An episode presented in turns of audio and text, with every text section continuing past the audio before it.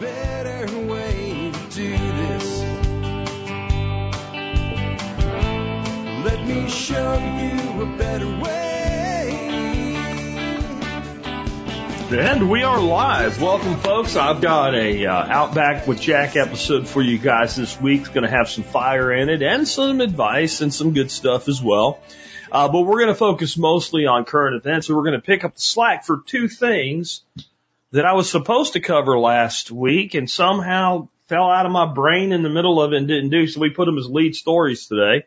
We're also going to do a little follow up from yesterday. Derek Bon Pietro wrote me back after the generator segment yesterday and said, I cannot endorse what you said. I told him I didn't ha- he didn't have to. I just disagreed with him and it's okay if we disagree. I'll talk about that in my lead story today. And, uh, I got my ass kicked with the argument I'm making right now by a competitor back in the uh, late 90s uh, when I used to sell computer hardware. I got my ass kicked hard. It cost me a deal for a couple hundred grand, and uh, I stopped pursuing those deals because I knew I was going to lose over and over and over again with that exact argument. Um, last week, though, I said there, U- Ukraine was seeking a back door into NATO, and there were headlines everywhere for a day, and they vanished. And I was going to offer a bounty. I'm offering that bounty. The first person that can find me proof of what I'm saying and send me a screenshot proving it, I will send you $100 in my own personal Bitcoin. I will send it as straight up Bitcoin to Bitcoin or I will send it as Lightning Bitcoin. You can have it either way. I will send it to you. It will be your choice and how you get it. And I'll send you a couple extra bucks so you get an actual $100 in Bitcoin or I'll send you a hundred dollars in, in, in cash with Strike and you can buy your own Bitcoin with it or do whatever you want with it. If you can prove what I'm saying is true. And I know it's true. I just can't find it and I'm tired of looking. Um, also, I was supposed to talk about the Russian ruble yesterday or yesterday, uh, last week. Most aggressive sanctions in history. Uh, ruble crashed. It's back. It's back to where it was about this time last year. Uh, it didn't last long. We'll talk about that real quick and the implications of it. I'm going to give you the real story that should be talked about that no one's talking about when it comes to now Supreme Court Justice of the United States, Justice Jackson. Uh, we've heard a lot about her soft on pedophiles uh, stance, which really is soft on people with pictures that they shouldn't have. Uh, and I'm not for that. I, I do think she's too soft on it, but there's a much bigger problem here. Uh, the odds that she's going to influence a decision on child porn are low. But what if I told you there's a much bigger problem? It's going to influence almost every decision that she renders an opinion on. A big problem that's directly in conflict with, I don't know, something like, you know, the thing. It'll make sense when I get to it. Uh, but on that note, on you know the thing, let's change the banner on the screen there for a bit. Um, Next, we're going to cover the fact that Lebanon Central Bank, according to its deputy prime minister, who probably knows a thing or two about it, is bankrupt. But don't worry, it's not really bankrupt. Social media says so. It's fine. And the, the prime minister came out and said, hey, hey, hey, hey, this other guy, he doesn't know what he's talking about here. We'll talk about why central banks going bankrupt is coming more and more and why the safe haven is going to be Bitcoin. We're also going to talk about Jack Mallers. I think we need to give Jack Mallers. He's the guy that invented Strike and founded Strike, if you don't know. The guy that's single-handedly putting Western Union out of business with international wire transfers. That guy. A young guy. He's like 29 years old or he was when he, 28 when he founded Strike or something like that. Just, I need to, we need to rename him Mallers the Baller. Really. The dude is a baller. Uh, he just did a talk at, at Bitcoin, uh, the Bitcoin conference in Miami. And he, I'm going to show him walk into a regular everyday store and pay with Lightning, Bitcoin Lightning over Tor. And I'm going to tell you what that means. And I'm going to tell you how that goes directly and plugs into a prediction I made just a couple days before it happened. And somebody's asking me right here, are you still invested in R? You bet your ass I am. And I'm going to say some things today. They're going to sound anti altcoin. They're not. They're just an acknowledgement of how badass Bitcoin is. And I've always said that in time, no matter what alts do, Bitcoin can and likely will in time eat everything. Next up, I'm going to talk about the fact that we now have a, and I got to read this because it's so retarded. If I don't read it, I'm going to get it wrong. A derogatory geographic names task force. Let me say that again because your brain probably just convulsed a little bit with trying to understand how stupid it is. It, I promise you, I'm reading it right from the screen so I don't get it wrong. This is official. We have a derogatory geographic names task force because now mountains and rivers are racist. I'm not kidding you. I know that your brain is hurting. I know that you feel like it's going to crawl out your ears and into your mouth and try to get back inside. It's going to get worse when I explain it. We'll get there. And then I, I had somebody pop up on my blog and said, but Jack, cause you're, you're an anarchist. You're a libertarian. You don't like the government. 20 years from now, if social security's still there and they can pay you $2,000 a month, will you take the money? My answer is fuck yes. And I'll talk about the fact I've heard various forms of this argument over the years and it is, why it is one of the stupidest arguments. I won't say it with opinion. I won't explain it with emotion. I'm going to explain it with freaking money. My money that they took from me and your money that they take from you and why it is the dumbest, most disingenuous argument. The person doing it is either just disingenuous, stupid, or both.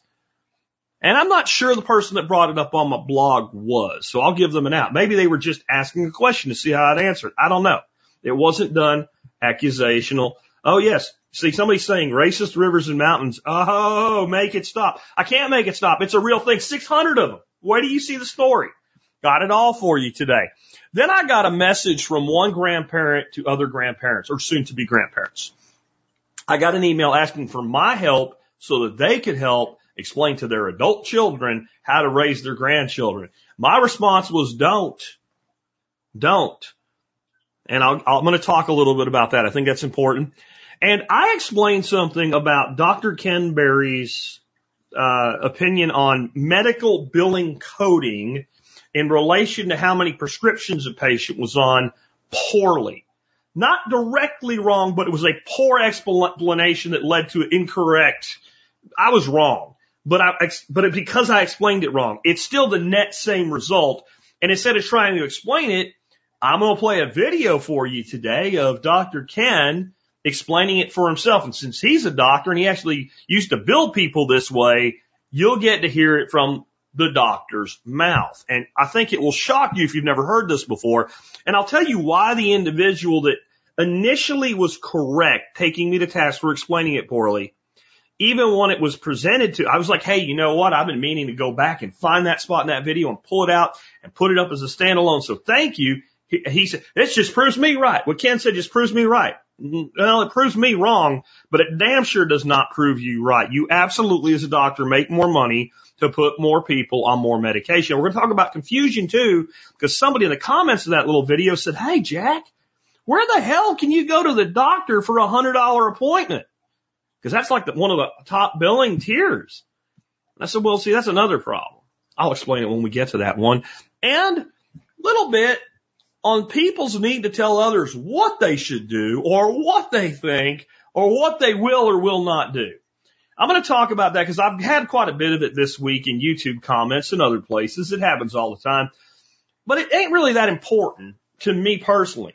I'm going to explain why it's important for you when you're trying to figure stuff out and you're telling me, well, the internet says, the internet says, the internet doesn't say anything. The internet does not say anything.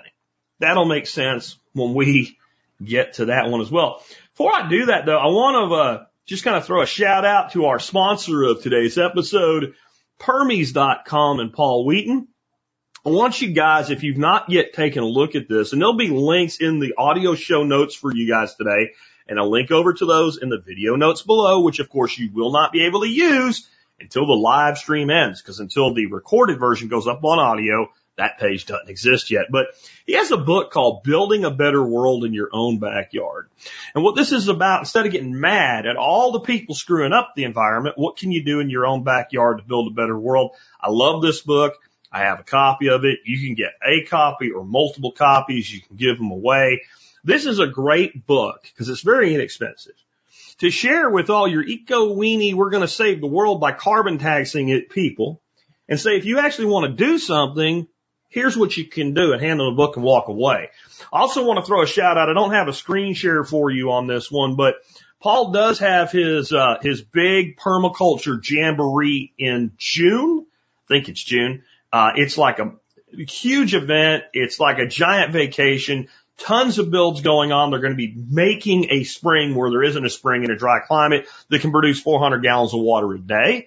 They're going to show you how to do that. They're going to be building giant permaculture mounds, rocket mass heater stuff, preserving food. It's going to be awesome. I wish it could be there. I've got another commitment in June. We'll talk about that more on Monday, what that commitment is, but it involves Nicole sauce. And, uh, I, many of y'all know what that is, but I won't be able to make both of them. But if I could, I would go because it looks off the hook awesome. You also have an opportunity to take a PDC along with it or take the PDC and not be there for that. You have lots of options there. Again, links in the audio notes. So let's dig into this. Um, I want to start off with the, the two things that I missed last week. So if you look on your screen right now, if you're watching the, the video and if you're listening to the audio, just have to trust me that it does this. You'll see right about uh, just before March starts, uh, we're looking at a graph of the Russian ruble here, which is their dollar, right? The Russian dollar. Think of it that way if you're not familiar with what we call uh, currency systems around the world. You see it shooting straight up in the air. Now, that's how many dollars equals one ruble. So if you're holding Bitcoin, that graph is good. If you're looking at global currencies, it's counterintuitive. That graph is bad. That is a weakening currency. And right about where it peaks up there, this is where the ass clown in chief, Brandon, came out and said, Hey, we crashed the Russian economy in just a couple weeks time. We're driving them into the economic stone age with our partners and our sanctions and blah. See what happened? You can see right where that red line is in the center. Um, that is what I got to blow it up so I can see it myself. January 21st, 2022. You see where that line goes across the screen there? About 76.9 rubles to the dollar. It's right back where it was before all this shit started. It's accomplished absolutely nothing. All, and what have we accomplished for ourselves? We've created massive shortages in the United States. We've, we've worsened one of the worst economic situations we've ever put into ourselves into. We have exasperated supply chain issues. We have caused all these problems. And you know what this looks like? This looks almost exactly like what happened at the beginning of the whole COVID's bullshit when Trump got a great big bailout put together and they pumped a bunch of money in to bail out the stock market and it blipped up for about 37 seconds and went right back into its oblivion and then naturally corrected over time. In other words, we spent a trillion dollars for no good reason. In this case, we've cost ourselves trillions of dollars in future economic activity for no good reason.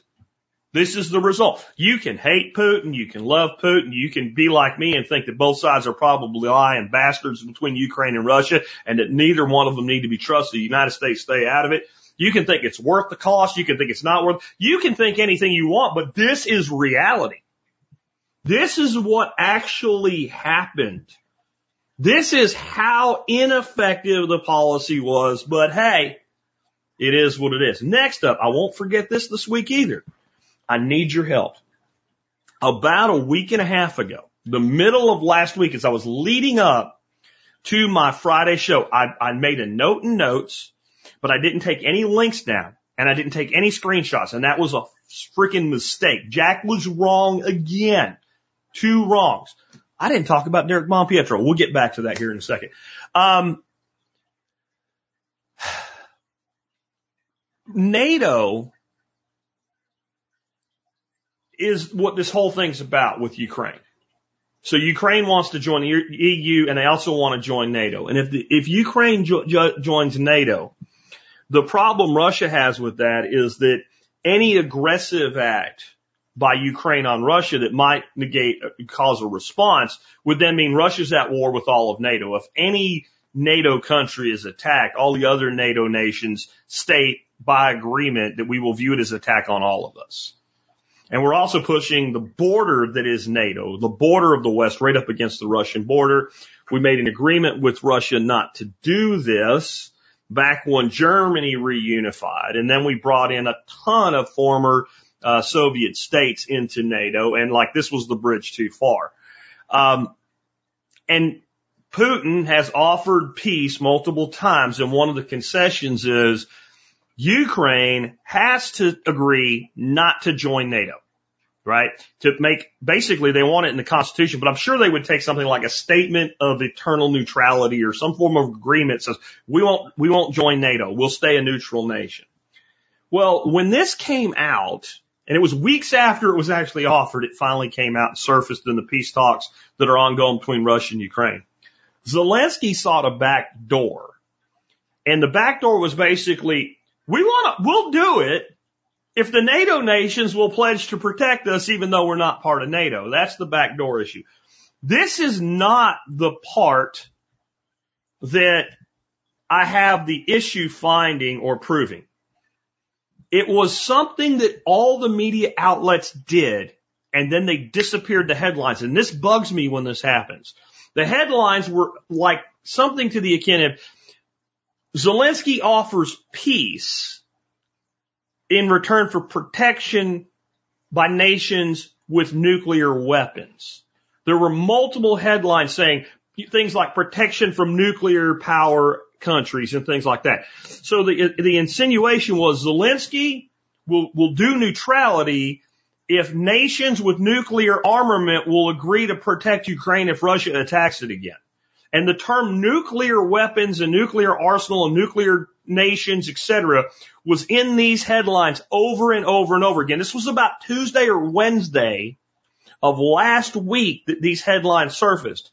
And by Friday last week, and that's why they're wanting a slide, it's how I let it slip out of my presentation last week, I could not find trying all kinds of, uh, of, you know, exact match searches and stuff like that and Google News and Brave News, etc. I could not find a single headline. So this is the deal. The first person that can produce for me a link and a screenshot and send it to my email, jack at the survivalpodcast.com with TSPC in the subject line to prove that this thing that I know I saw happened actually did happen. The first person to do it, I, you send me that and a Bitcoin address, I will send you a hundred dollars worth of Jack Spirko's personal Bitcoin. Or like I said, if you want cash to do your own stuff with, I'll send it to you with Strike. You send me your Strike username. Either or, $100 bounty on the first person that can prove this happened. I did not dream this. I did not conjure this up. I did not want this to be. I remember reading these headlines when they were coming across the news feeds and going, holy shit. Holy shit. You talk about inflammatory. Now, it's amazing to me not that they disappeared, but that they all disappeared. They all vanished. They all went away. There is no trace of them. And I need somebody to find one for me because I ran out of time to do it.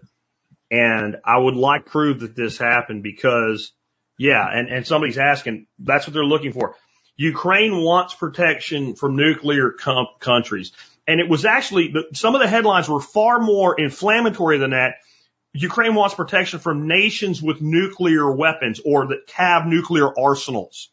It was very elevating and it was very irresponsible, but it's more irresponsible to erase it from history. We'll talk about that here in just a minute. Real quick, I do want to throw out a shout out to Derek Bonpietro and I told him flat out in my response, I respect your opinion even if I disagree with it. So yesterday, uh, we had a question for somebody that wanted a generator. It was going to be a homestead generator while they're building off grid. And he recommended the Honda EU 2000, 2200i now is what it is. And I said I would be more likely to buy a 2000 watt dual fuel champion, uh, and either a 4500 watt gas only champion or a 6500 watt Briggs and Stratton have two generators and still have money left over than buy one Honda because it's better, but it's not that much better. And he wrote me and said, you know, uh, I can't endorse that. And I said, well, I didn't ask you to. We just disagree. And, uh, but my last email to him was, you know, you can buy three of the champions for only about a hundred bucks more than one of the Hondas. Three.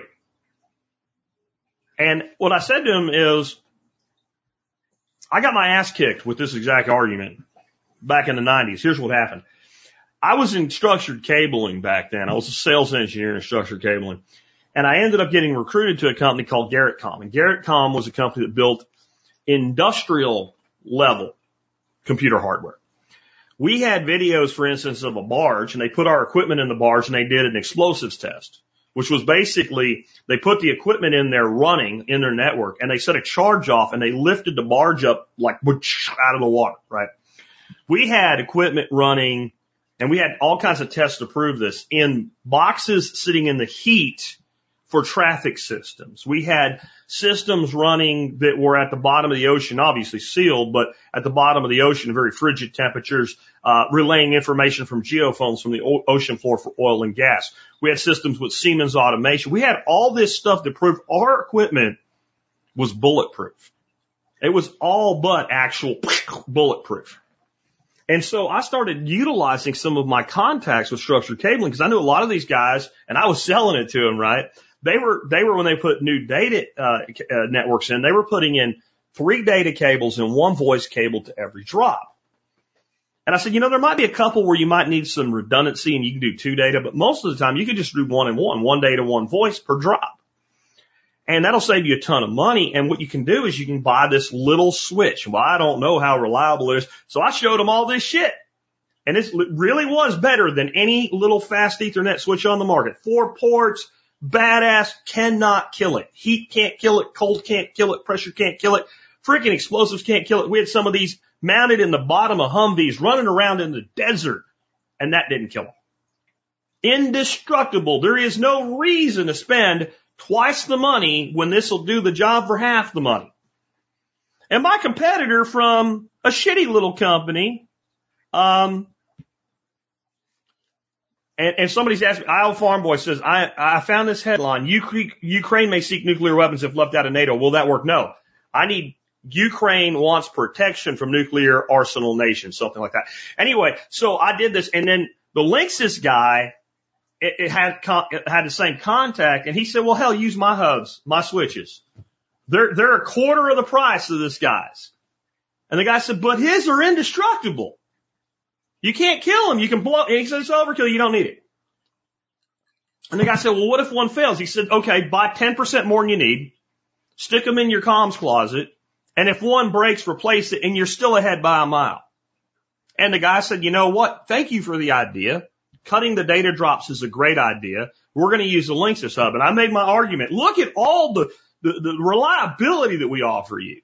And he said, yeah, we're just going to buy 10% more, stick them in the data closet. It takes five seconds to swap one out. We don't even have to change the power adapter if the actual switch fails. And they don't fail that often anyway. So we're not worried about it anymore.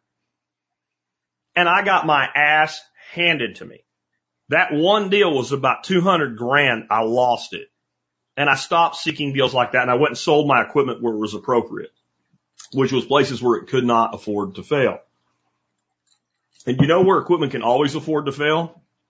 When there's a backup sitting on the shelf. The reason the equipment I was selling couldn't afford to fail is because you don't necessarily have a backup or what does it take to install a backup uh, 800 foot down in the ocean with a geophone at the bottom of a tube.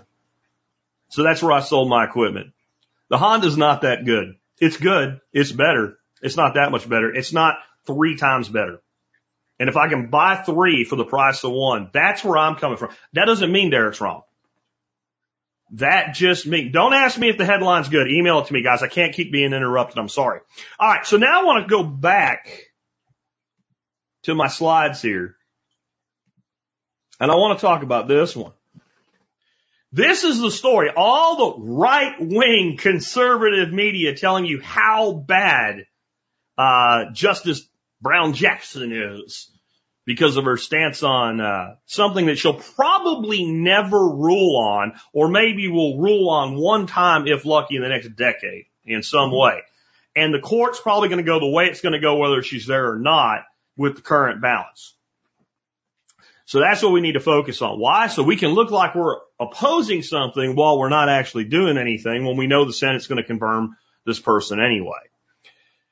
This is actual paperwork filled out by Judge Jackson or her appointed you know, fiduciary or whoever.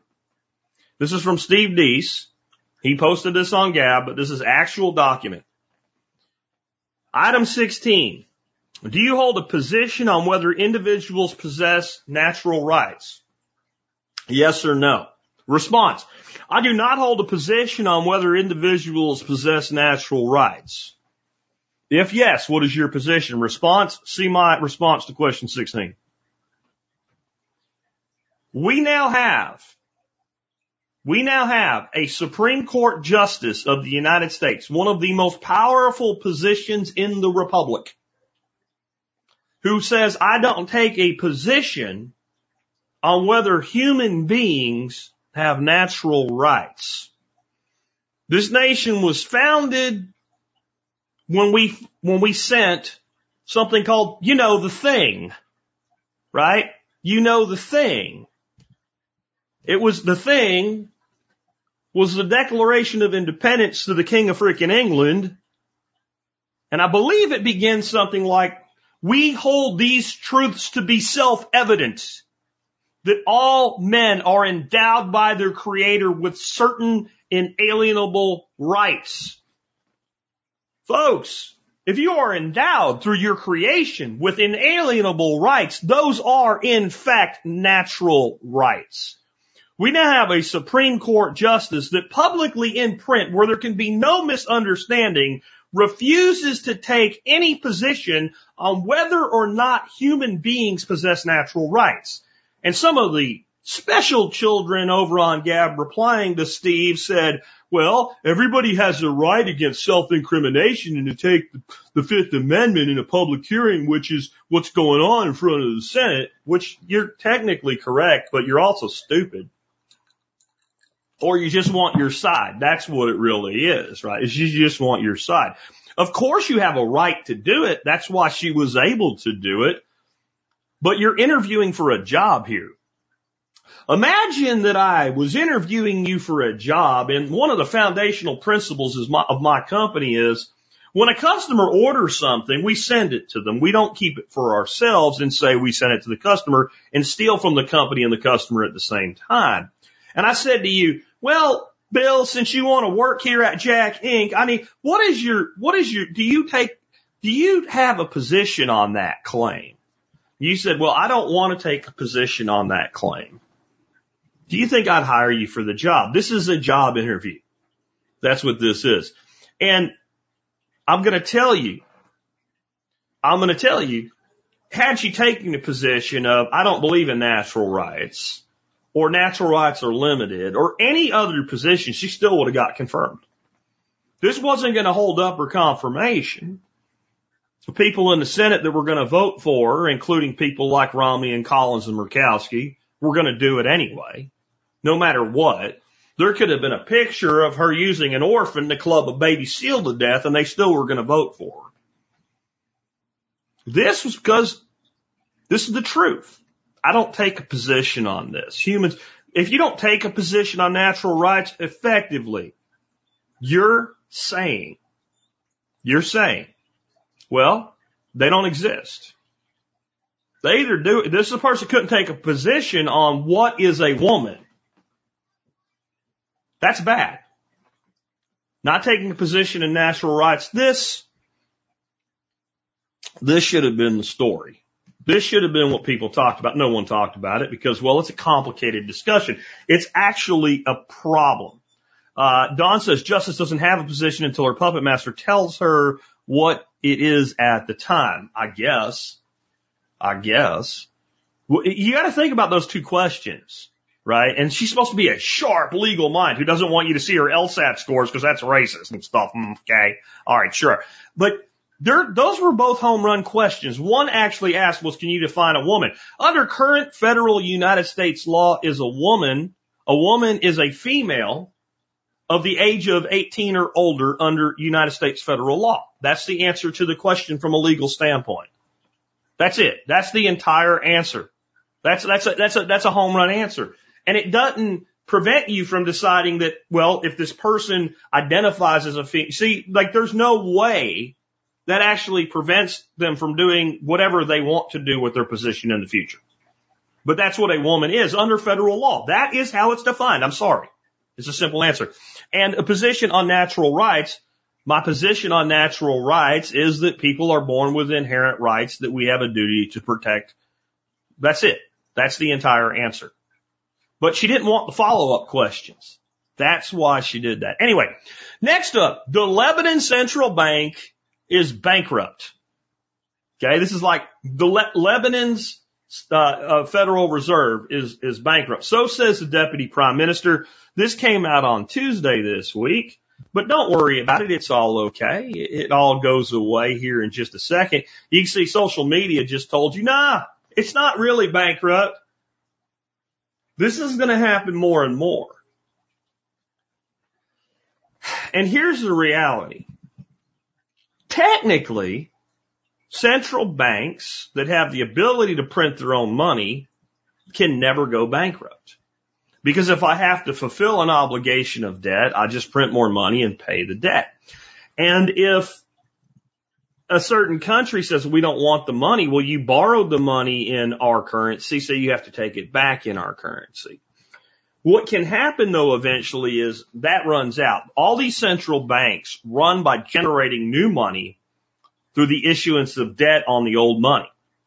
So what happens is when Lebanon wants to borrow money again to print more money instead of just printing it with their own money and being their own lender of last resort, which is what our Fed does. And they need money because eventually if you keep doing this, all global confidence in your currency dies and then no one will come in and buy your, your, your bonds anymore and you can't print any more money and then you are bankrupt. Well, what happens then is, let's say UK or France or Germany is going to buy some debt from Lebanon, buy some Lebanese bonds. Well, if Lebanon says, well, we're paying 7%, they're like, no, no, no, no, no, no, this is risky. We, we, we won't buy it at that. So they have to keep raising their interest rate on their bonds till, till somebody will take a risk on them or they have to buy their own debt with fake money, which further exasperates the first problem. Well, that's what's happening in Lebanon right now. But here's the reality, guys. They're all bankrupt. The whole system is a bankruptcy system. It's a Ponzi scheme and we're reaching an end game with it. And it's why what I've predicted since 08, I think we're, we're looking at the horizon of it. Now the horizon could be, and it's five years out or 10 years out. I don't know. But I think we're at a point now where we're going to have to have a complete and total currency rebasement. And it's going to be the way that they swing in central bank digital currencies and some sort of currency based revaluation, some sort of shell game to try to kick the can yet again down the road. And it may or may not work, but this is exactly why if you don't have some of your money in Bitcoin right now, you just hate money. I didn't say all your money. I didn't say go all in or what have you, but it is the only fundamentally 100% absolutely unchangeable hard asset. You notice this last week when I, they were talking, we're going to change it to proof of stake with a shame campaign. You ain't heard a word about it again? All that was is because Bitcoin Miami was coming up and the other side wanted to get a few licks in because they don't let the altcoins into Bitcoin Miami. That's why last year they had Bitcoin Miami and they had across the, the road, they had their own conference called Shitcoiner, Shitcoin 2021. I guess they didn't do it this year. There are so many people gunning for Bitcoin from the government side and from the altcoin side. They keep talking about the flippening with Ethereum. Well, if it only goes up three times what it is, yeah, and Bitcoin doesn't go up at all. It's all bullshit. It's all bullshit, and that's what I want to bring you next.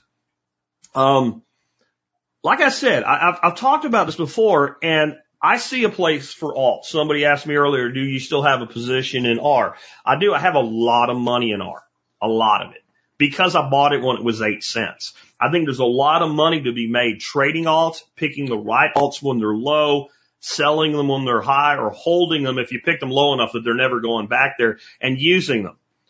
I, I'm about to show you 100% that Bitcoin is going to be able to be used in a completely private manner, at least in daily transaction amounts. In fact, it's already doable, but it's going to spread to where it's doable everywhere. And there is no stopping it now.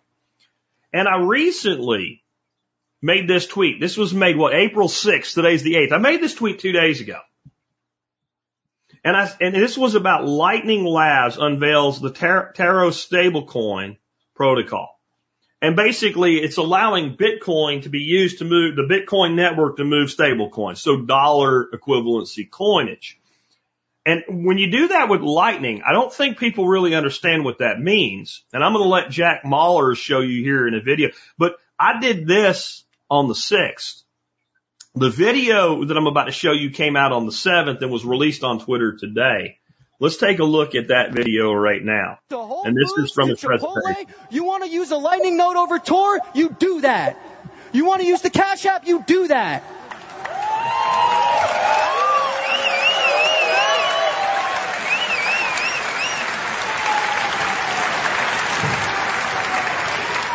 If Chipotle wants Bitcoin, I'll give him Bitcoin. I'll settle in in Bitcoin.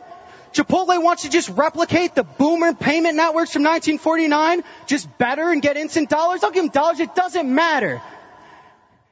It's a new, innovative, superior payments rail that is finally embedded and distributed into our lives. And so I used it for the first time recently. Watch this. Yo, we're in sunny Chicago. We're going to walk into a grocery store and buy some Coke over Tor. A card network is not going to process this transaction. Bitcoin's open monetary network is going to process this transaction. Let's go! Hello. Hey. Can I check out each of these separately? Sure. I'll do the Coke first. Let's buy some Coke over Tor, ladies and gentlemen. Boom. Open payment standard. This grocery store is showing an open payment standard to receive dollars in their cash register. I could use any Lightning wallet I want. I'm going to go with Zap, which is connected to my Lightning node running over Tor at my house. So I simply hit send, scan the QR code, confirm by entering my PIN, and Bitcoin is leaving my node over Tor as dollars enter her cash register. Boom. I'll go with the peanuts next. What do you think, guys?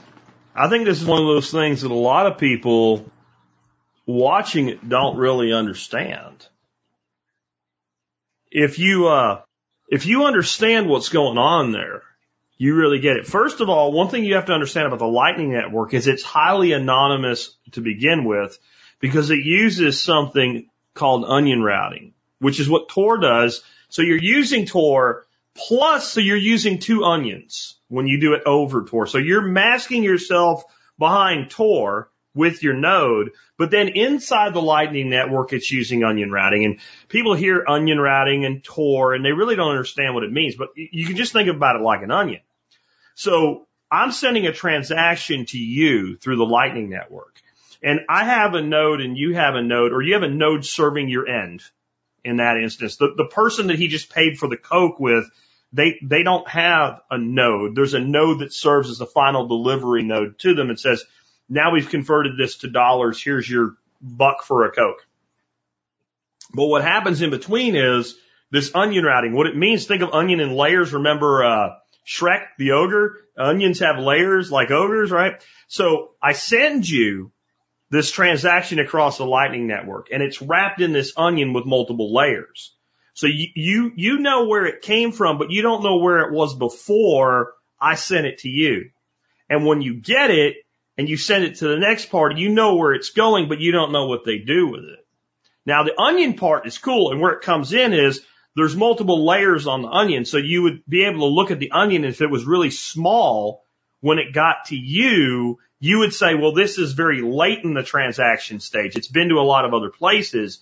Or if it was really big, you would say, well, it's brand new. This must be the, the originating transaction. And you could start to do some decryption and work out what's going on, especially if you're an alphabet agency. But that's not how onion routing works. There's fake layers reinstalled at each handoff so the onion stays the same size all the way through. So nobody knows nothing. So the originating transaction is hidden by Tor with onion routing and then the transaction itself goes through onion routing and then the person gets a dollar or five dollars or twenty bucks across lightning and this all happens for pennies on the transaction and, and they don't know who you are when you walked in and paid. They just got their five bucks. That's all they care about. They sold you a muffin and a coffee. This is game over. This is, this is game changer. K-Bonk says it absolutely is. This is, This is game over for them. And it's almost impossible to stop this because the merchant has the right to take settlement in the native currency, US dollars. Sorry. Sorry. And it's a, it's amazing to me how fast this is, uh, this has come to be. Let's, uh, jump back in here. I want to show you this next thing.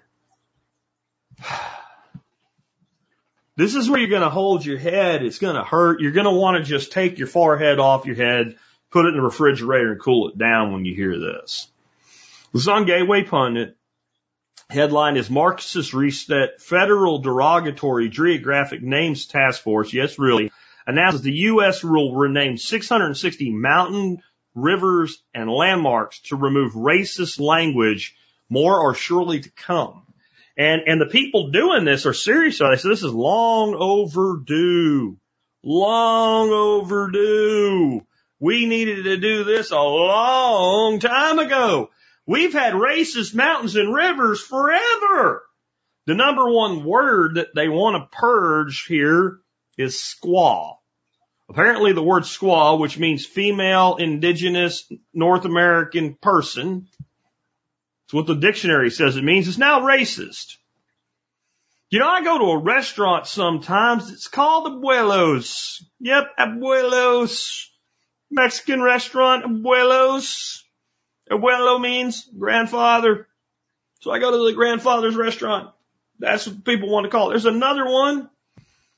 Uh, it's called Mi Casita. Another Mexican restaurant. I mean, small house.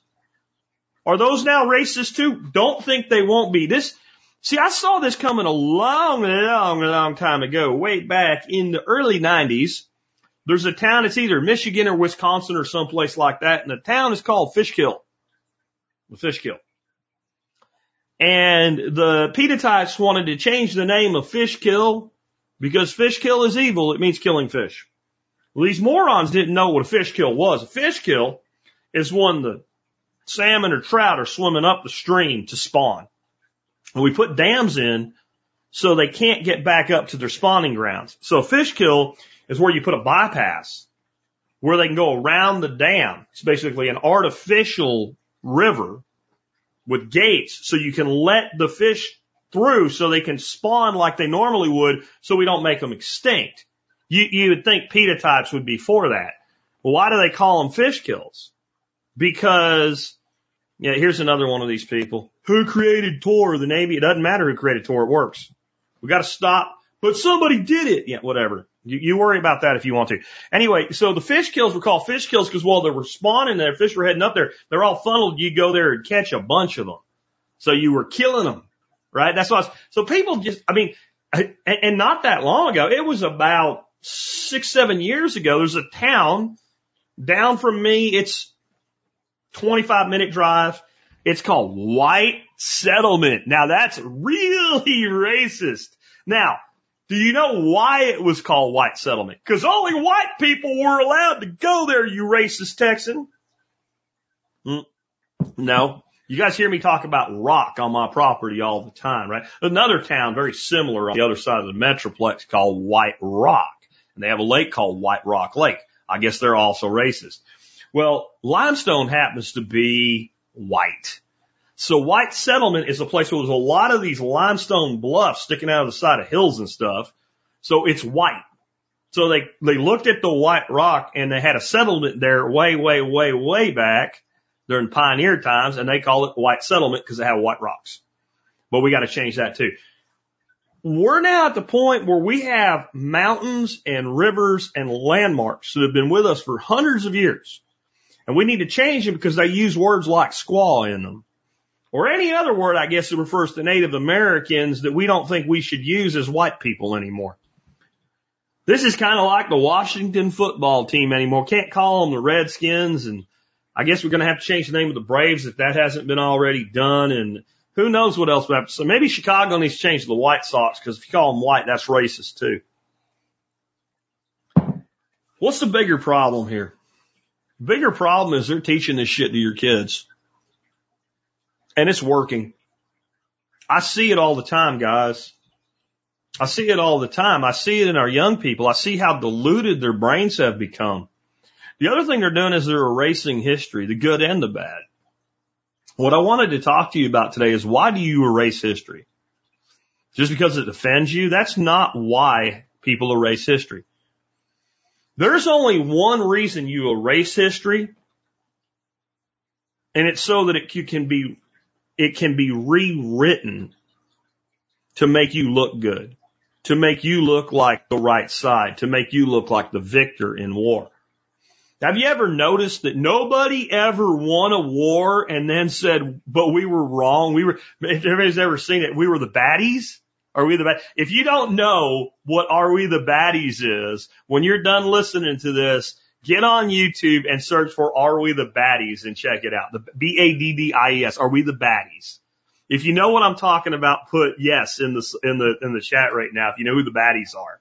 If you don't put no, okay? Just to kind of poll the audience here. We got a couple hundred people around sitting here. Um, are we the baddies, right? Like the people that win are always the heroes. They're always the victors. They were always 100% right. They always did absolutely nothing wrong at all, right? They always did it right. They were always the heroes. They were always the oppressed. They always bore no responsibility whatsoever for the conflict at all. It was all those other mean, bad people. And when you have people preemptively rewriting history. They know what they plan to do or they wouldn't do it. And so right now we have a giant eraser trying to erase the past and we have a problem for the people doing it. You and me and everybody else, you know, about my age and older that went through our education as bad as it was, as much of an indoctrination as it was all the way through the nineties there was enough of what really happened there that we all know it. These people are patient and they're plotting. And all they need to, they don't need to wait till we all die. They only need to wait till enough of us die. Enough of us are stupid and don't know any better, even though we should. And enough of us become feeble minded and old that the new generations outnumber us because the future is the youth. And it's not a Whitney Houston song. It's a political plan. And it's what they're doing to your kids. And I'm telling you one more damn time today, this is another example of why if you don't get your kids out of the government school system, you don't understand or you refuse to accept how bad the problem really is. All right. Next up, um, I want to tell you guys, I did explain something that Dr. Ken explained at our workshop in the fall, and I did it poorly. I made a mistake. And I said that you could bill the most as a doctor when you had the patient on at least five prescriptions. And I was wrong. You still get paid more money the more prescriptions you write. And after you hear this, it'll be hard to say otherwise. The number five got stuck in my head. And you need to understand when I'm running a workshop, those of you who have been here when I'm doing it, you know I'm like a one-legged man getting my ass kicked in an ass kicking contest. I'm here, I'm there, I'm everywhere, I'm all over the place, and I'm trying to hear the presenters at the same time that I'm stomping out fires and making sure the cook's got everything right and making sure this person over here is happy and finding equipment for this person over here and coordinating, like it's, it's hard. So occasionally I may twist some things together. There's five coding levels of billing. And the higher on the coding chart you are, the more you get to bill insurance, Medicare, and Medicaid. But I promise you, if you want to move up the code, you write more prescriptions or you change prescriptions. So I, I explain this poorly, but what it really explains to you is why your doctor can never tell you the truth, why your doctor will never actually talk to you about nutrition, why your doctor in essence cannot afford, I'm saying cannot afford to ethically practice medicine properly. They'll go bankrupt. Dr. Ken will explain it to you right here in adults should be non-existent. Now, I drew this out yesterday, but I didn't really talk about it. You know what that is? Yeah, but let's call it a distribution curve because some people are triggered by the bell curve thing. Let's call it that. Normal distribution curve. There are some of us who are stick bone, skinny, thin. Just naturally. And there are some of us who are a little fluffier. Just naturally. Even eating a proper human diet, there is a distribution of every single human trait and physiology, lab value, and everything else. There's a distribution curve for every single thing you can talk about in relation to human beings. Even financially. There's, there's bell curve for everything, right? And once you understand that, you understand that, that, that Nick, this is Nick, he's nor, he's normal. Okay? And then people on the other end of the spectrum, not morbid obesity, but a little fluffy, that's normal too. And that's also can be healthy. Okay. But past a certain point of fat, body fat percentage, it's unhealthy. It's unarguable. It's not fat shaming. It's just the truth. Okay. What about teenage acne? What about eczema? Even in babies? What about metabolic syndrome? What about all the other conditions? You're telling me, Dr. Berry, that they are self-inflicted on the human population and 100% related to the diet that you eat on a daily basis. Yeah, that's what I'm telling you. That's, that sounds a little bit inflammatory and revolutionary, but I, I think that's correct. So the question becomes, what is wrong with my doctor? Why did my doctor tell me to drink two gallons of water a day? Why did my doctor tell me to avoid red meat and saturated fat because I have fatty liver. When the truth of the matter is that's how you reverse fatty liver. Is by eating a diet heavy in red meat and saturated fat and avoiding carbs. That's how you reverse it. Why would, why would a doctor say such a thing? What's wrong with doctors? So you guys have heard of the, the tool analogy. If the only tool you have is a hammer, then everything looks like a nail, right? That, yeah, guess what? That applies to all human beings on the planet. That's not just you. That's not just carpenters. That's literally every human on the planet. The tools that you have at your disposal frame the way you think about every problem. That, that is human nature. We cannot avoid that. And so all, if all you have is a prescription pad, and if all you get paid higher level office visits for, then guess what? That's what you're going to do. You can't charge a higher level office visit. So the, the, let me tell you this. This is some good inside information. If you've seen your doctor before,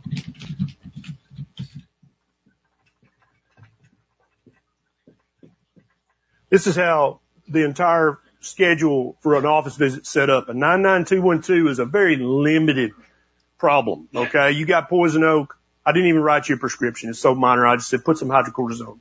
That's a two level visit for a doctor. That's worth about 40 bucks. Okay. If I did any kind of prescription medication, either stopping or starting medication, that's three level. That's worth about 60. Okay. If I, I, I managed your blood pressure and your diabetes and some other minor problem and order some lab work, that's four level. That's worth about 80 bucks. Okay. If you had any kind of, if you have heart disease, then you might, you're at risk for a heart attack, right? And I manage two or three medications and order some tests, but you've got a potentially life threatening thing. That's a level five visit. That's worth about a hundred bucks. Whatever. Now the doctor can spend, the, you know, the seven minutes you spend with your doctor, right? They can spend that seven minutes and they can charge a three, or they can spend that seven minutes and charge a five. But to get up here, you gotta have prescribed the medication or changed the medication, right? Now, guess what you get to charge for talking about diet?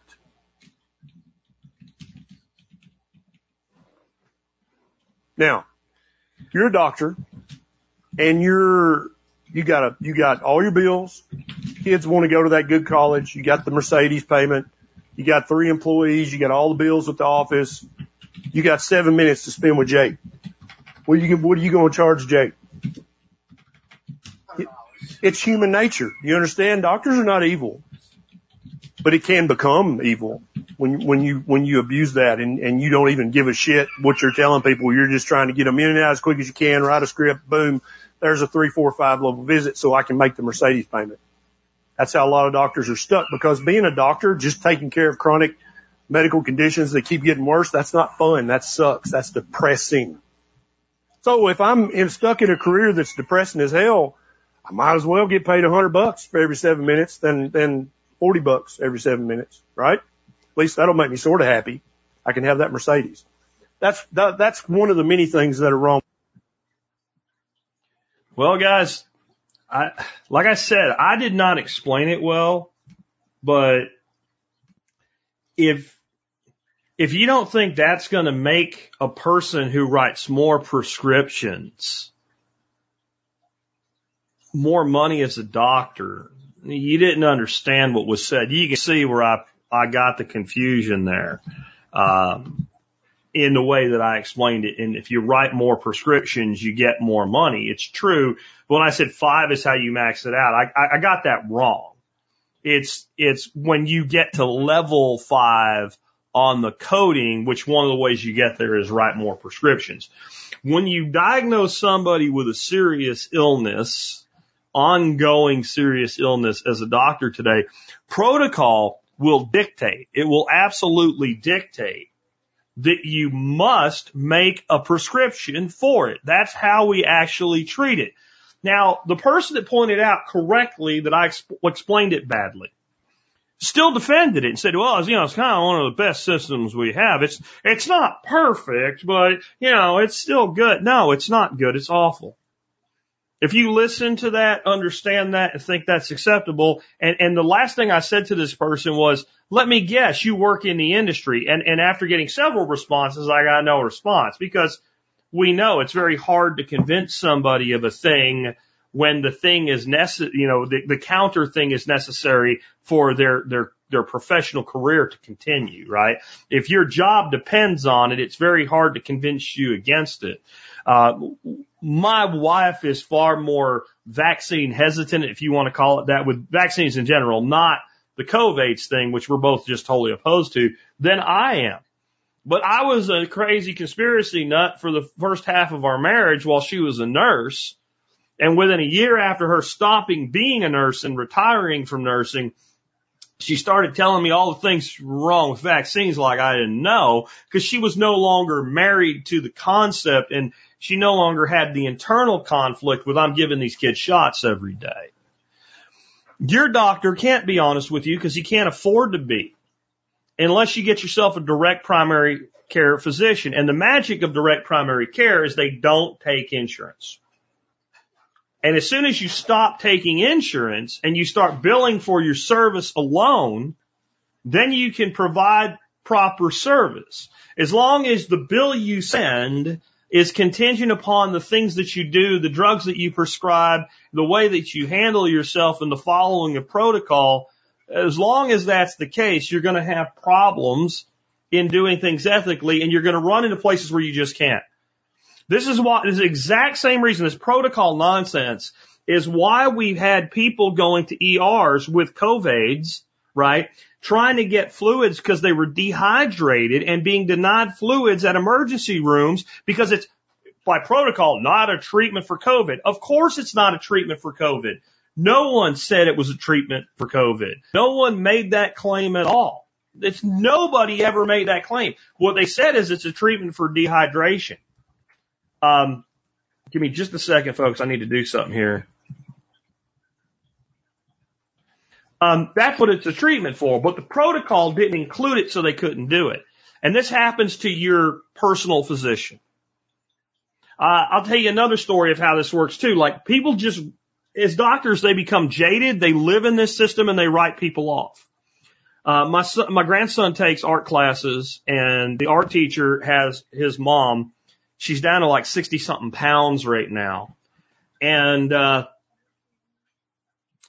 they can't figure out what's wrong with her. And the doctor just kept saying, well, her age, her age, her age. And she's like low 70s. She's not like 99 years old. And this guy said to the doctor, well, how old are you? Because the doctor's, you know, got some gray hairs and whatnot. And probably not that far away from the age of his mother. He said, well, it doesn't matter. And he said, well, that's how I feel about my mom. It doesn't matter. You need to treat her. And the doctor stormed out of the room.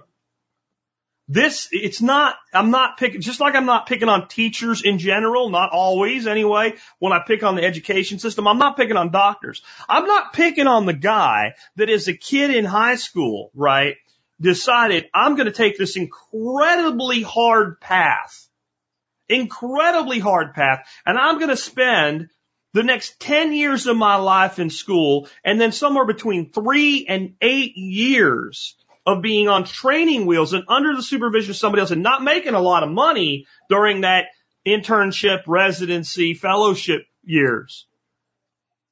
And then I can make a lot of money maybe. And they went through all that hell and learned all that knowledge to try to help people. You know, one of our expert council members, not Doc, Doc, Doc Berry, but Doc Moans. Doc Moans was this close to going to law school. This close. And if you can't see me, I got my fingers almost touching each other if you're listening to the audio. And he saw a billboard about medical school and he had the scores to go to either one. And he thought about being a parasite or helping people and he became a doctor. He became a doctor and a surgeon to help people. But he also ended up leaving the whole system. Partly probably because of things like this when it wasn't as bad. And if you do not, and somebody's saying it right here, pack rat. That was the quote I was trying to think of earlier. It is difficult to get a man to understand something when his salary depends upon his not understanding it. Upton Sinclair, 1934. So just think about this when your doctor gives you medical advice and says, you know, you really don't, you should not be eating red meat and take this cholesterol lowering medication and this statin. He just made, he just went from a code two bill. Hey, what you should do is eat a healthy diet where he gets to bill like 30 bucks to a, like a level three or four where he gets to bill somewhere around $80 for the same seven minutes when he walked in backwards and jumped back out of the room. It ain't his fault. It's the system that he's in. And that's where these people end up. And until you get outside of that system, you're going to get the same poor advice. Now, it's not a guarantee that if you get outside the system, you'll get a doctor that gives good nutritional and medical advice. But at least you have a chance. Next up, um, again, somebody asked me on my blog, but Jack, 20 years from now, if you can get Social Security, are you going to take it, Mr. Anarchist? Fuck yeah! Here's mathematically why. I did the math. I've been paying into the Social Security Administration system since I was 16. I've been self-employed one way or another for 20 years. So I've seen the matching that you guys don't see if you're employees only going. And I know that even when I was an employee and my employer was paying the match, that's my money too because I've employed people and I know when I hire, like, you know, I see Michael here in the, is, uh, asking a question or making a comment right here, right? Michael says whatever he's saying right there in the comments, put him up there. Well, Michael Floyd goes to work for me. When I hire him and I calculate what I'm going to pay him and I say I can pay you $25 an hour, I'm making that decision based on his total cost, not just the money he gets. I know what all the overhead in hiring Michael is going to be and you bet I know exactly what it's going to be in my matching SSI that I have to pay for him. When I do the math, at this point in my life, I have paid over $320,000 into Social Security. That's not Medicare, right? That's just Social Security. $320,000. When I project out to 65, I will have paid in close to $600,000. Okay? $600,000 is what I will have paid into Social Security when I am at the minimum eligible age of retirement if they don't raise it, which they probably will before it happens. If they raise it high enough, I might pay in about $700,000. And my response was, let's say that I broke into your house and you happen to have a safe full of gold and you had half a million dollars worth of gold in there and I stole it and I hauled ass with it went off to Monaco and gambled that shit away because that's, let's be honest, that's what the government does with your tax money. They piss it away into the wind. But eventually, Interpol catches me, sends me back to the United States, and they throw Jack Spirko in the clink for stealing your money. And then I come up on parole and I say, I promise to be a good boy, let me out. And they say, okay, parole board stamps lets me out. And then the state says, you know what? You know what? Jack, you're going to pay Scott, right? We'll use Scott. We'll pick on Scott here because he's commenting, right? So I'm going to pay Scott back the half million dollars of gold that I stole out of his house. But I don't have any money. You just threw me in the clink. I pissed it all away. I ain't got it. And they, they, they look at me and I, I get a job and they say, well, what you can do You, you, you I'm an old man now too, right? I ain't gonna last so long. You can pay Scott $1,500 a month. We know you can afford that, like it's child support. And you'll pay that until you'll die, and Scott will never get his half million dollars of gold back, but he'll get something. Is Scott gonna take the money? Absolutely. I'll never get $600,000 out of social security payments. Ever. It's what I paid in.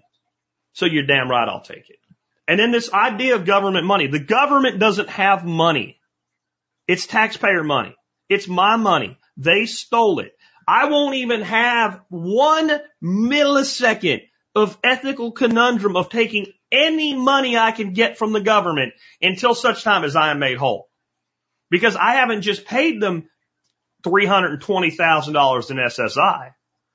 I've paid them well over that in income tax that they took from me, and I pay all the other taxes, property taxes, etc. Now I'm a good tax ninja. I know how to reduce my tax footprint, but I'm still, the government, as far as I'm concerned right now, has taken well more than a million dollars from me in my lifetime. Well over. Will I take it back? Would you take it back from a criminal? Would you seek restitution from somebody who stole money for you? And if you got a judgment, if you got a judgment against them and it wasn't, it didn't ever make you whole, but it was some part of what they took from you given back to you, would you take it? This is, again, anybody that makes this argument is either completely freaking stupid, not ignorant.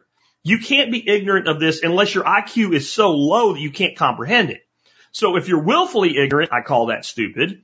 And if you're actually incapable of learning ignorant, I call that stupid as well. You have to be stupid or you have to be full of shit and you have to know it. You have to be a disingenuous asshole to ask that question. Right? Now, I'm not saying the person asked it. I get a feeling the person that asked it may have wanted to get this response from me. It might have been a helper question, right? Like a David Siegler question. It's a hel- he's a helper. Uh, I asked this just to give you a, a leaping off point. I don't know. I never heard back when I gave the answer, so I don't know. If you're out there, you can put your hand up and tell me what you meant. But I've had the question seriously asked, but well, you, you, you bitch about government, but you drive on the roads. You damn right I do. The government stole my money and built the road and told me that's what I get. It's a shitty road, but it's what I've got. Right? Oh, he goes, he goes into national parks. You stole my money for the national park? Of course I do. It's my shit. You took my money against my will. And the person saying it's generally the person that pays almost nothing in taxes. The people that say this and the people that think this way end up, if you do the math, they pay about 4% of their income in taxes. 4%. The top 1% of people pay 40% of all the taxes and have an effective tax rate somewhere in the neighbor of 30, neighborhood of 30% on actual income.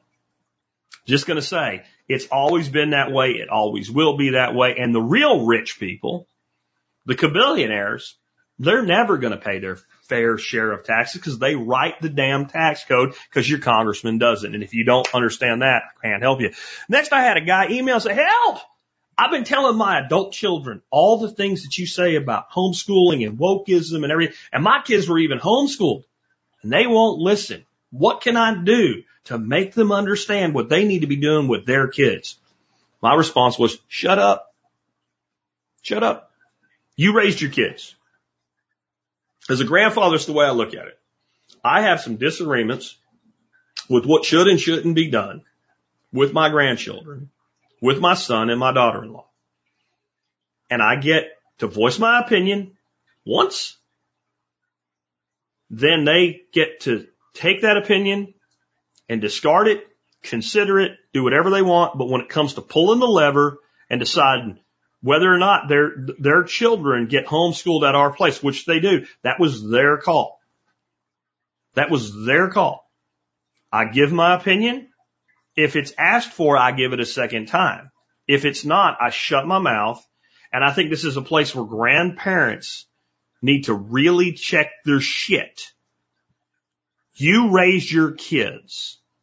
And I think some people are just trying to help. And I think that's where this guy's coming from. I also think a lot of people are looking for a do over. Boy, I wouldn't have done that had I known what I know now. And I don't want my kid to make that mistake and I'll step in and do it now. You don't get to do that unless they ask you to. And the harder you push, the harder they will push back. When I used to do sales training, I would get, and this worked nine times out of 10, it worked without telling the other person what to do.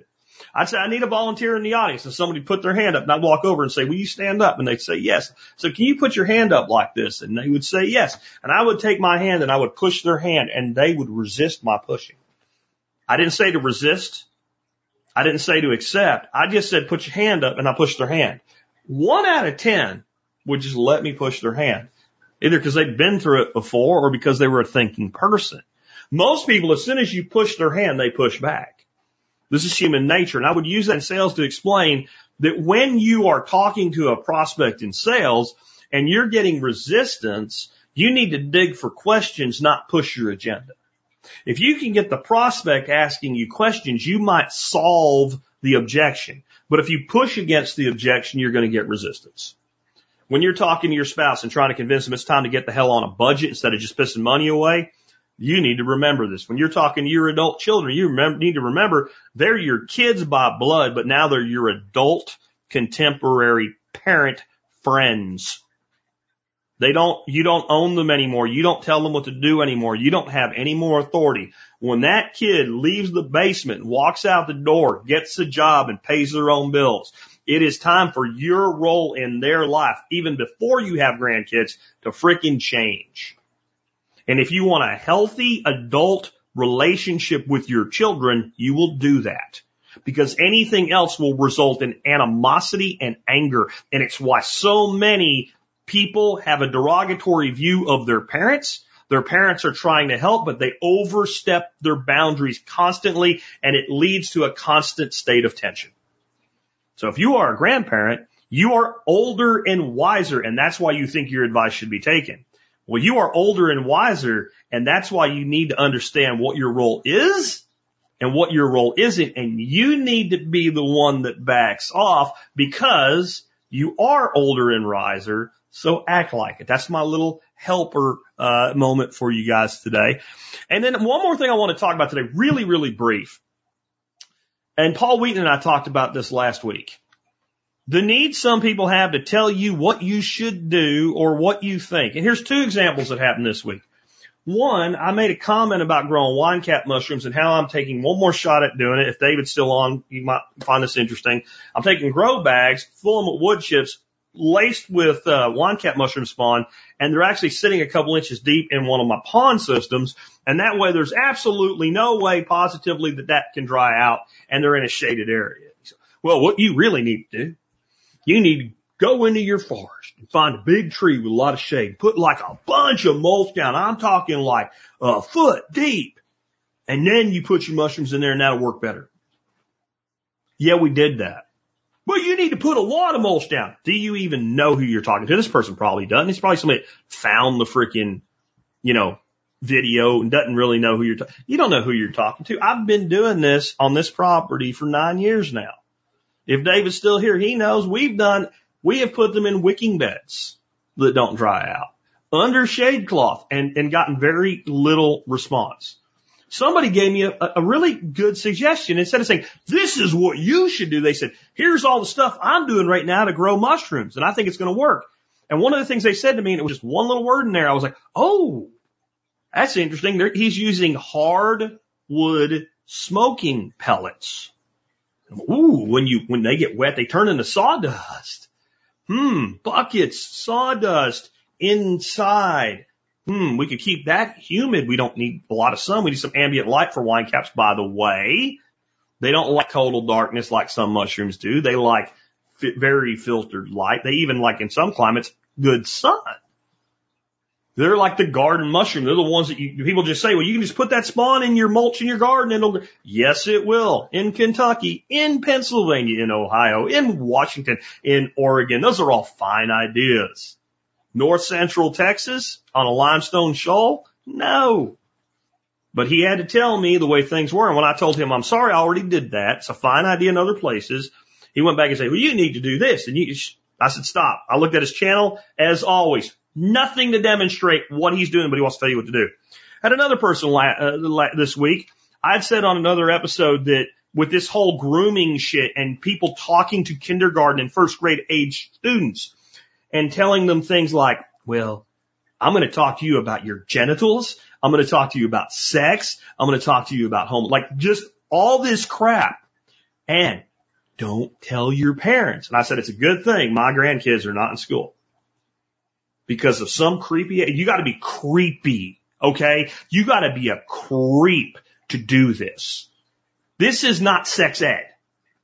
Okay, you're talking to kindergartners about changing their gender and your private personal sex life with your gay lover and then say, don't tell your parents.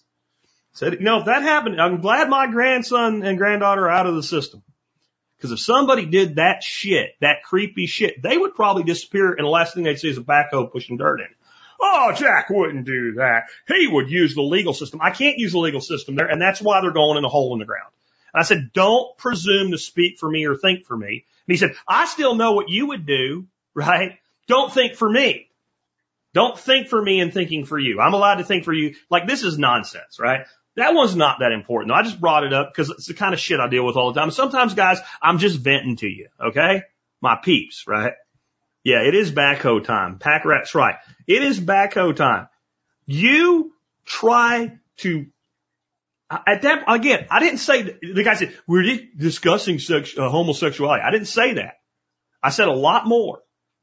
You are a child predator approaching my cub, and I'm a lion. You're going to disappear. The hooks are going in. You're going away. The bigger problem, though, is the people who want to tell you how to do a thing. Now, I don't care that they tell me how to do a thing. I care that somebody comes by and goes, Oh, that'll work because this guy says so. This is I hear all the time. Jack, I want to do this, but the internet says this and the internet says that and the internet says this. This is the lesson here. The internet doesn't say anything. The internet doesn't actually put out content. The internet does not have an opinion. People have opinions. The internet is the modern telephone. When you say, but the internet says, what you're saying is I called Bill, my friend, and I asked him his opinion and he gave me this opinion. And I called Tom, who's also my friend, and he gave me a conflicting opinion, and now I need to rectify those opinions. The thing is, in the olden days, when we had phones that were tethered to the wall and freedom for people from phones, you knew who Bill and Tom were, and you knew that Bill was a good mechanic and he gave you mechanical advice. And Tom was a moron who fell out of trees for a living and he also gave you mechanical advice, and you should probably listen to Bill instead of Tom. Today, you can pretend to be an expert. You can look like an expert. You can sound like an expert and know absolutely zero.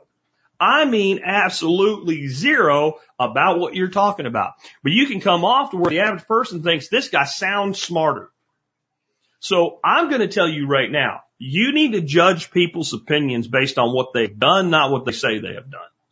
The beautiful thing about the internet is I can look at your Instagram or your YouTube or your blog or anything like that and I can see a consistent demonstrated set of results if you have them.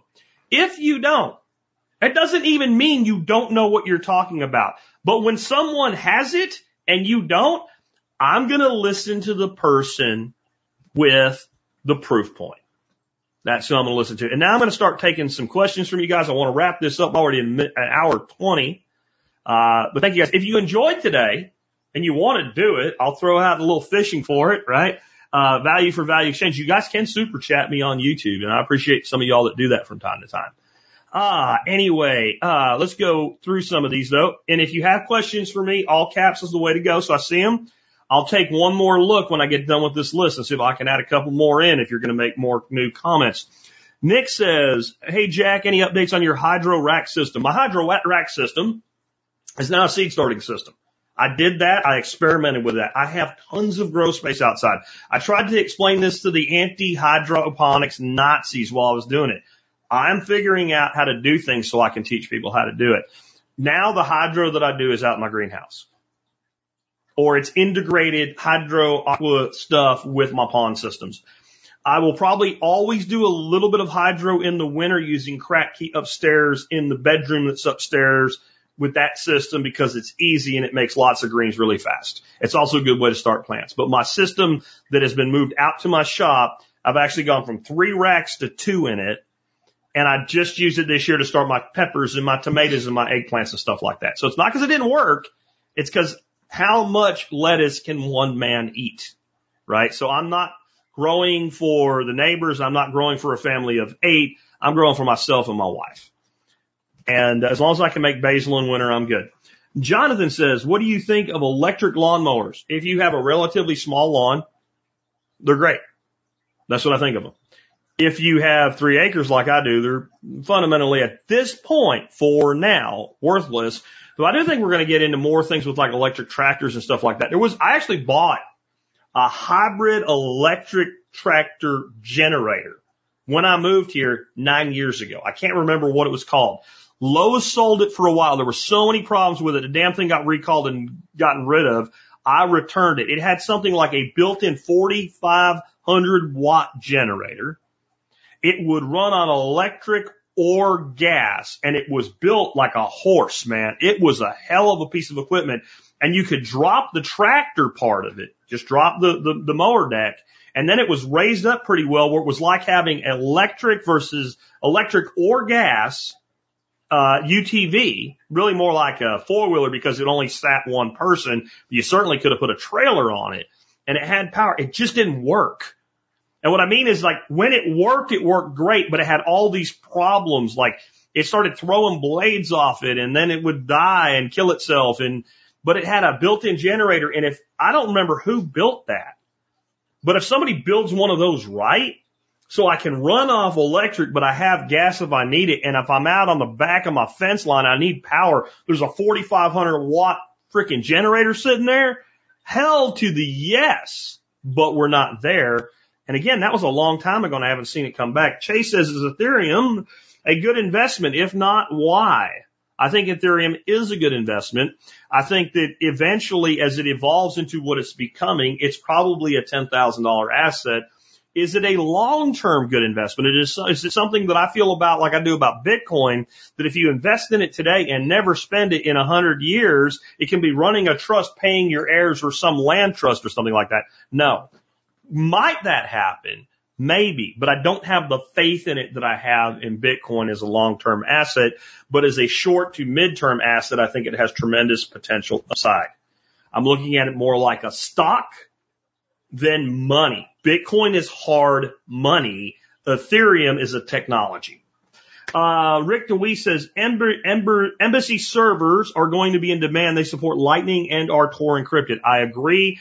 And I still do not have my embassy server doing all the cool shit that it needs to do. Um, Matt over there has offered to spend a day with me. I just do not have the time right now. I have three events coming between now and June. I have this huge course I'm putting together. I have my day to day stuff and it's my busiest time of the year with my projects and my garden and all that other stuff. I need to make the time. And when I do it, our plan is to do it right here with StreamYard. It may not be a live feed, but record all of it in videos and I will put it all out on my channel to try to make it like I'm going to, even the stuff I know how to do, I'm going to play, play complete idiot and let them walk me through how to do it and ask all kinds of questions. Pretend I'm Jake Robinson for a day. Well, how do you do this and how and why? Right? Like I'm going to do that and try to make it a definitive thing so that when you need to know how to get all your shit set up with Start9, you'll be able to look at it and just walk through it. If you already did that, skip ahead. Uh, I'm going to try to do that for you. I really want to help them. I love what they're doing.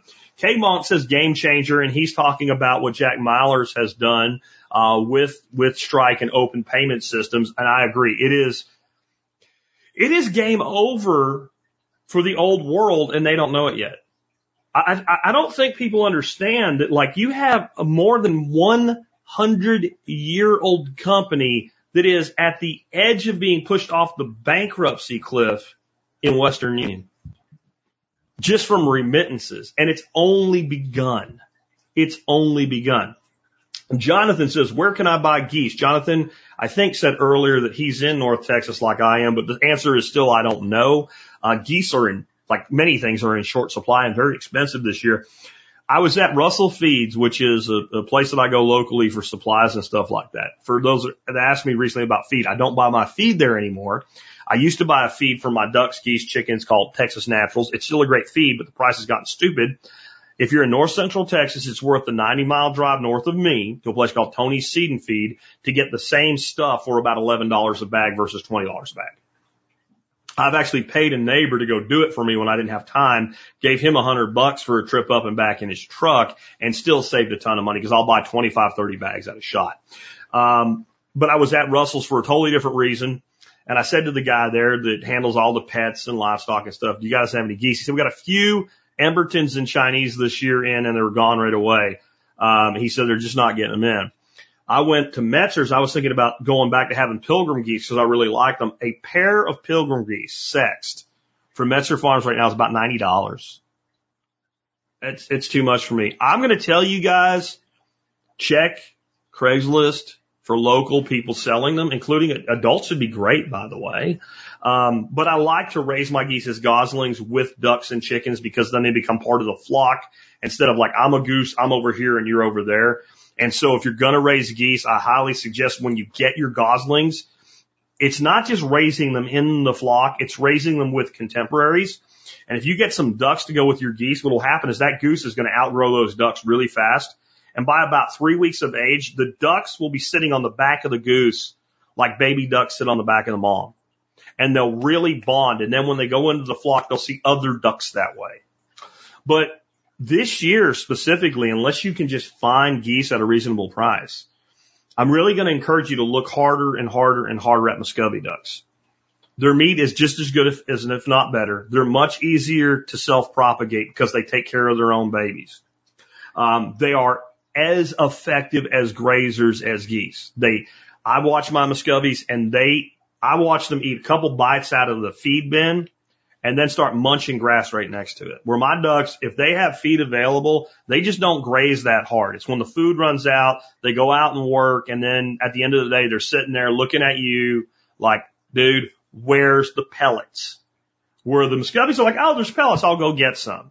So I, I really encourage you to look that direction, and the best place I've found to find Muscovies is Craigslist. And uh, remember, when you can't find something, that means it's an opportunity if you can produce it uh, or whatever K-Bomb says, or whatever local currency the machine takes. Uh, yeah, I'm not sure what that one was in response to, uh, but probably right. Uh, Packrat says you erase the atrocities so that you can repeat them in your own custom way. Yeah. Yeah, because you can't have say, people saying, hey, in the past we did this and it worked out really bad and it was screaming and wow, gnashing of teeth, and we're to do it again, right? You can't do that. But I think we really, we erase history so that we can change our role in it. The people in power are the only ones that can actually erase history. Um, next up, New World Order says, do you live in West Texas or did White Rock? Uh, you, you, do you live in West Texas? You did White Rock. I'm in Odessa and we, and have done questions. I don't really know what you're asking. No, I am in North Central Texas. I am north of Fort Worth near a place called Azle if you want to look that up on the map. I don't give away my exact location to people though. Um, Lily Farms Food, daily reminder of how screwed our food system is. My local USDA plant for processing hogs is booked until March 30th, 2023. You plan on raising hogs this year, get your processing dates now. Uh, I, I know that's happening and I really think that people need to look outside USDA because those USDA plants are giving that date to you, not Tyson, not Perdue, not Hormel. If you go to the grocery store, there's, you know, there's less and it costs more, but there's plenty of meat on the shelves. You're being kicked out in, in, in the future heavily. And it's no different than rate now. If I call somebody up and say, Hey man, I need a well in this really hard rock. They're like, we're set up to do it. When do you need your well? As soon as possible. Two or three weeks they'll be here. At the most. Three years ago, four years ago, five years ago, all in that time frame. If you needed a well put in here, in this area, you were effed in the A for possibly months. What would happen is I'll put you on a list. And if something falls through, I'll call you and you better say okay when I do, because that's going to be your opportunity. And why? They were, they were drilling wells out the ass for oil and gas and they treated all the retail customers like dog crap. Guess what? All those wells that oil and gas people needed developed around here. And they, you know, what do you mean wells for oil and gas? Are they drilling oil? No, they're not drilling oil and gas. They drill water wells. You need water when you're drilling oil and gas, right? Slurry and other things and fracking fluid and all that. So they were drilling like crazy, drilling water wells for oil and gas operations. Well, now, now they're like, well, hey, they're advertising again. And that's what's going on with USDA processing plants. There, there's such a supply push and pull on the other side. They don't have time for the little guy. However, my guy out in Weatherford, I don't need them right now. And I call say, if I was bringing in chickens, turkeys, if I buy another cow from Odom or whatever, how long it buy? Next week. No problem. No problem. Find the independence unless you have to have USDA. So if you're raising it for market and you want to sell it in pieces, parts under regulations, yes, you're going to have this problem. So I'm encouraging you to be the ninjutsu, status ninjutsu master agorist and figure out how to use the people that can do your processing instead of the people that you think you need to use to do your processing because there's almost always a way to do that. Uh, I'm Calhoun says most docs are products of their education. They are by and large good, caring people that want to help their patients. They want, they went to Caesar for school and come back home. It's hard to wake up and recover. Yeah. And it's not just that they, they have to do it. They actually think they're doing the right thing at this point. They are indoctrinated like any other educational path to the point where, but the summary of the study says, so that's what I'm going to do because it has to be right because they trust the system. When I was in the army, and I went to airborne school. You realize when you're about halfway through, if you're smart and thinking as an individual, hey, boy, they're really working hard to make sure I have confidence in my equipment. And in that instance, it's a good thing. Because if you have confidence in your equipment, you will act the way you are supposed to act. You will act decisively. You won't hang up in the door and cause a freaking bunch of people to get tangled in static lines behind you. You hit the door and go out. And if some shit goes wrong and you've been taught how to deploy your reserve, you will act the way you were taught instead of second guessing it. So they teach you to have faith and trust in your equipment. Tight equipment is good equipment, men. You'll hear that over and over and over again. Sound off for equipment. It's all about the equipment because the equipment is what's going to keep you alive when you're falling out of a freaking airplane. Well, doctors get indoctrinated with trust in the system, trust in the drugs, trust in the literature, trust in the science, but it's not science if it's controlled. And they don't have time to look into how it's controlled.